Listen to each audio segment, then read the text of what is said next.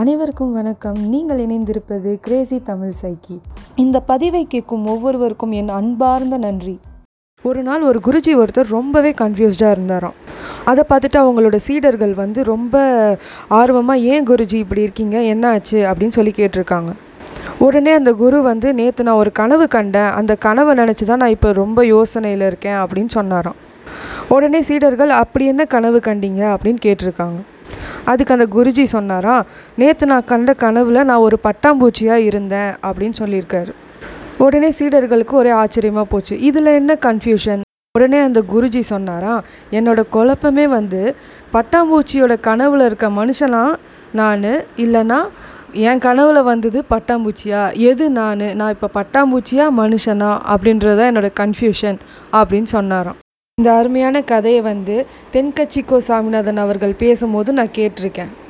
நம்ம வாழ்க்கையிலையும் நம்மளும் சரி நம்மளை சுற்றி இருக்கிறவங்களும் சரி ஒரு சில கட்டத்தில் ரொம்ப அளவுக்கு மீறி நம்ம யோசிக்க ஆரம்பிக்கிறோம். இல்லை?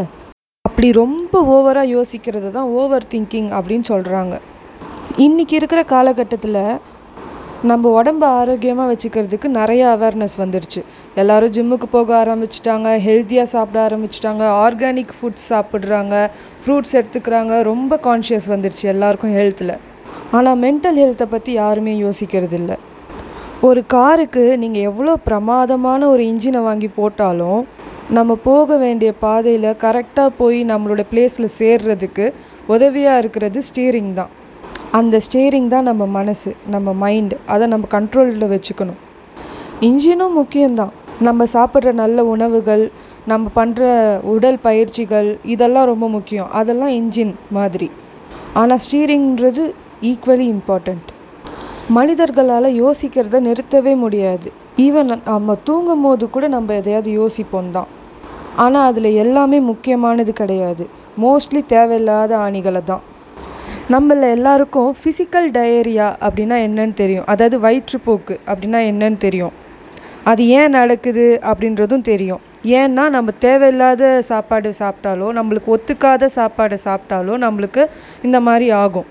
அதே மாதிரி தான் மென்டல் டயரியான்னு ஒன்று இருக்குது நம்ம எந்த அளவுக்கு நெகட்டிவாகவும் தேவையில்லாத சிந்தனைகளும் நிறையா யோசிச்சுக்கிட்டே இருக்கோமோ அப்போ வந்து நம்மளுக்கு இந்த மென்டல் டயரியா ஏற்படுது.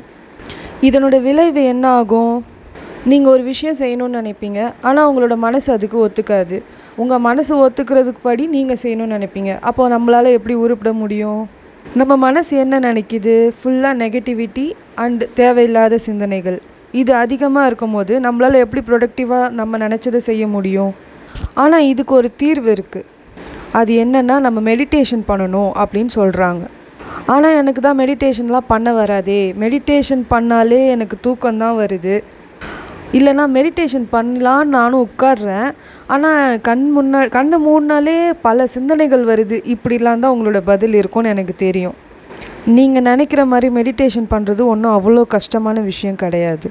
நம்மளில் பல பேர் என்ன நினச்சிட்ருக்கோம்? மெடிடேஷன் பண்ணுறதுன்னா கண்ணை மூடிட்டு எதையுமே நினைக்காம உட்காந்துட்ருப்போம் அப்படின்னு.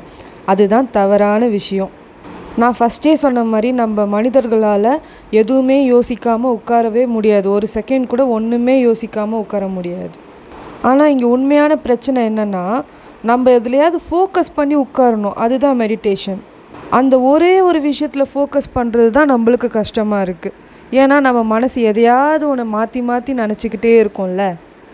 அதுலேருந்து எப்படி வெளியே வருது அப்படின்றது தான் நான் இப்போ உங்களுக்கு சொல்ல போகிறேன் ஜஸ்ட் கண்ணை மூடி உட்காருங்க. உங்களுடைய மூச்சை நீங்கள் கவனிங்க. அப்புறம் உங்கள் மனசுலையே வந்து ப்ரீத் இன் ப்ரீத் அவுட் அப்படின்னு சொல்லிகிட்டே மூச்சை உள்ளே இழுத்து வெளியே விட்டு அந்த மாதிரி நீங்கள் பண்ணிக்கிட்டே இருந்தீங்க அப்படின்னா ஒரு ஜஸ்ட் த்ரீ மினிட்ஸ் டெய்லி பண்ண ஆரம்பித்தாலே போதும். அதுக்கப்புறமா நீங்களே கொஞ்சம் கொஞ்சமாக இன்க்ரீஸ் பண்ணிக்கலாம். அப்படி நீங்கள் பண்ணுறதுனால உங்களோட மைண்ட் அந்த ப்ரீத் இன் ப்ரீத் அவுட்டுன்னு சொல்கிற அந்த வார்த்தையில் வந்து கவனமாக இருக்கும். கூடவே உங்களோட மூச்சையும் நீங்கள் கவனிச்சுக்கிட்டு இருப்பீங்க. அப்போது உங்களோட மைண்டு உங்களோட பாடி ரெண்டுமே பிஸியாக இருக்குது அப்போ கூட சில தாட்ஸ் வரதான் செய்யும். அதை நீங்கள் கண்டுக்காதீங்க. கொஞ்ச நாள் போக போக உங்களுக்கு அந்த மாதிரி எதுவுமே தாட்ஸ் வராமல் கண்டினியூஸாக நீங்கள் வந்து உங்களோட ப்ரீத்தில் மட்டுமே கான்சென்ட்ரேட் பண்ண ஆரம்பிப்பீங்க. முதல் நாளே நம்மளுக்கு எல்லாமே ஹண்ட்ரட் பர்சன்ட் கரெக்டாக வந்துடாது நம்ம தான் வர வைக்கணும். இப்படி நீங்கள் பண்ணுறதுனால உங்களோட மென்டல் டயரியாலேருந்து நீங்கள் விடுபடலாம். ஆஸ் எ ரிசல்ட் உங்களோட நெகட்டிவிட்டி அண்ட் அன்வான்ட் தாட்ஸ் இதெல்லாம் உங்களை விட்டு போக ஆரம்பிக்கும். அப்புறம் உங்களோட ஓவர் திங்கிங் பிரச்சனையிலேருந்தும் நீங்கள் விடுபட்டுடலாம். நல்லா ஞாபகம் வச்சுக்கோங்க நம்ம ஓவராக திங்க் பண்ணுறது நம்மளுக்கு மட்டும் பாதிப்பு இல்லை நம்மளை சுற்றி இருக்க நம்ம நண்பர்களுக்கும் தான் பாதிப்பு. ஏன்னா நம்ம யோசிக்கிறது அவங்கள திணிச்சு நல்லா இருந்தவங்கள நம்மளை மாதிரியே ஆக்கி அவங்க அதை நாலு பேருக்கு பரப்பி இப்படி தான் நெகட்டிவிட்டி ரொம்ப ஃபாஸ்ட்டாக ஸ்ப்ரெட் ஆகிட்டுருக்கு அதனால் நம்ம நம்மளை சேஞ்ச் பண்ணி சரி பண்ணிகிட்டே வந்தோன்னா நம்மளும் சேவ் ஆகும் மற்றவங்களையும் சேவ் பண்ணலாம்.